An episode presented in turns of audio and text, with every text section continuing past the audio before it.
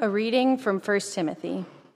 First of all, I urge that supplications, prayers, intercessions, and thanksgivings be made for everyone, for kings and all who are in high positions, so that we may lead a quiet and peaceable life in all godliness and dignity. This is right and is acceptable in the sight of God our Savior, who desires everyone to be saved and to come to the knowledge of the truth. For there is one God, there is also one mediator between God and humankind, Christ Jesus, himself human, who gave himself a ransom for all. This was attested at the right time. For this I was appointed a herald and an apostle. I am telling the truth, I am not lying, a teacher of the Gentiles in faith and truth. The word of the Lord.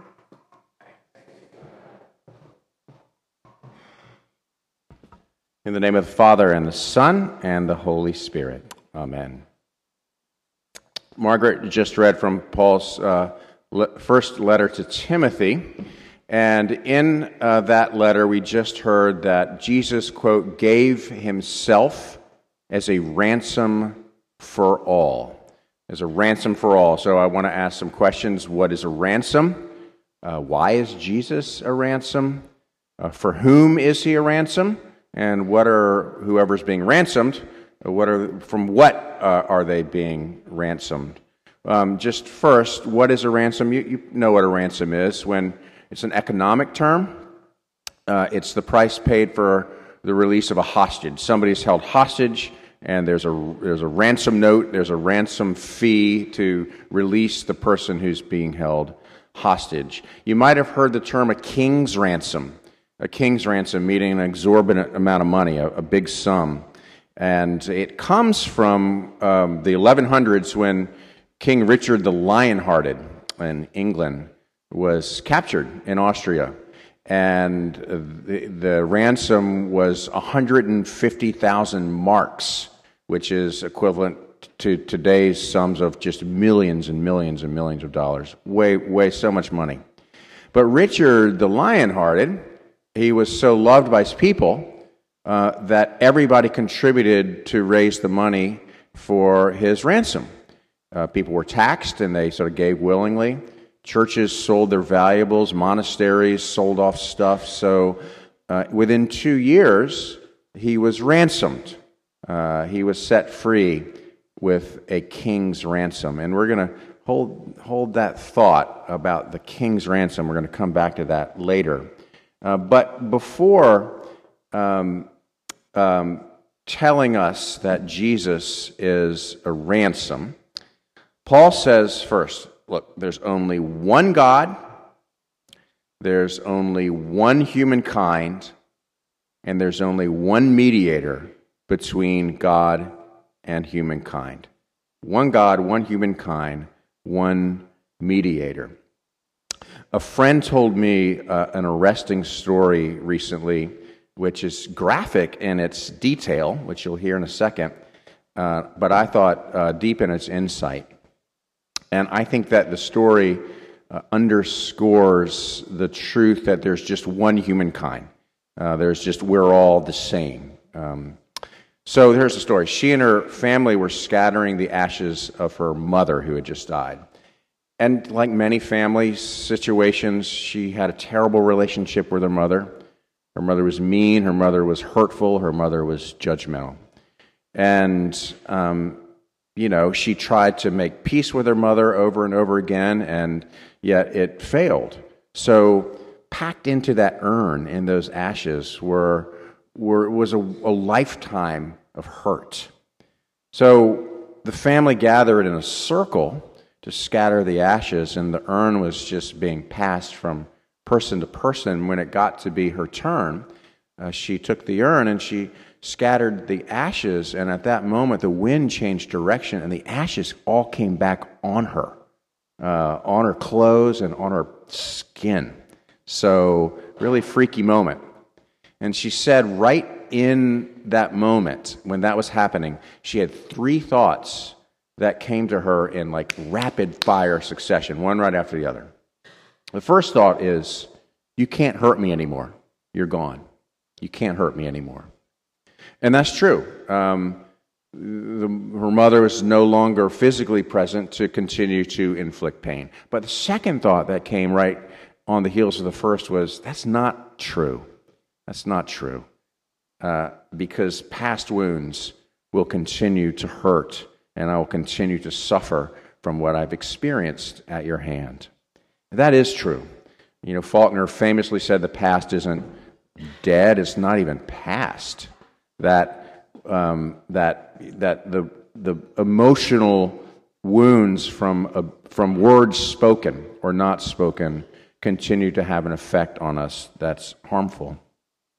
Those two thoughts, and then right again, like in a millisecond, the third thought uh, came, and she said it came from outside of herself, uh, like a voice speaking from outside of herself. And the thought was this it was, a, it was a scripture, also from St. Paul, who said this For all have sinned and fallen short of the glory of God. For all have sinned and fallen short of the glory of God.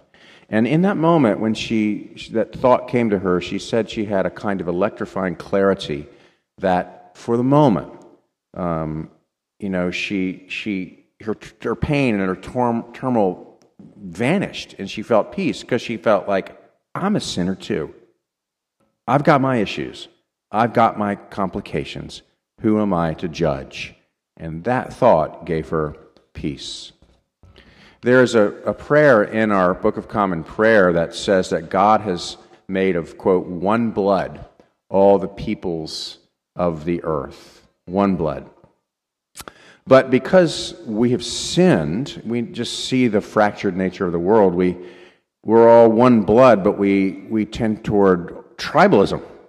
Um, and I'm going to give you a really stupid uh, example, and it's going to be up to you to make something good out of it because it's kind of stupid. So, this tribalism uh, uh, was true in my extraordinarily homogeneous high school, uh, late 70s, early 80s. I graduated in 1982.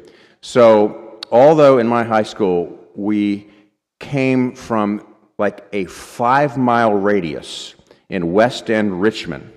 And sort of sadly, um, we, we were 99.9% of the same ethnicity back then. Of course, you know how it is in high school, you quickly divide into categories. And the categories that were around back then were the jocks, the freaks, and the band people. The jocks, the freaks, and the band people. Sometimes there would be a little bleeding over from the band people to the freaks, but never the jocks. So I told this story, and then I was a little offended because some people would ask me what I was and thought I was the band person. No, I was the jock. I mean, come on. So, still doing it. But so, I mean, it's ridiculous how we, we divide ourselves, and that's stupid, but you see it happening right now. We're one blood. I'm going to give you a more positive example of how we're one and connected despite our, um, our, our propensity to judge others. So we have been uh, praying at Christ Church for a couple, Mike and Emily Callahan, and their son Jack. Their son Jack is three. And he's a sweet kid, and he's got a rare form of childhood cancer. And right now, Jack is with his parents for several, several months up in Philadelphia at the Children's Hospital in Philadelphia. And they told me a story uh, that um, they allowed me to share with you guys. They were in a park in downtown Philadelphia feeling just you know, one of those moments where you just feel vulnerable and anxious and um, worried. And because of the chemo, obviously, Jack has no hair, no eyebrows, no hair. And you notice a three year old who's got no hair, and you assume that he's got cancer. But people, they don't know what to say. They don't know what to say in that situation. So, very well dressed, well heeled people would just walk by and kind of avert their eyes from Jack and Emily and Mike on the park bench and um, not knowing what to say. And Mike and Emily get that, and they know it's hard, but they sort of felt invisible. Then they noticed a guy come up to the park bench that walked up to him, and it was a homeless guy, just guy just reeking and um, and and disheveled and dirty, and they they were thinking, great, we're going to have to let's avoid him because we have enough problems and we don't have any change that we need to give him. So we all think those things. But the man walked up and asked Mike and Emily, Can I just ask you a question?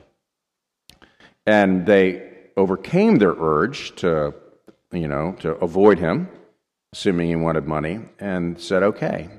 Then the man looked at Jack, the little boy, and, and said, Does he have cancer?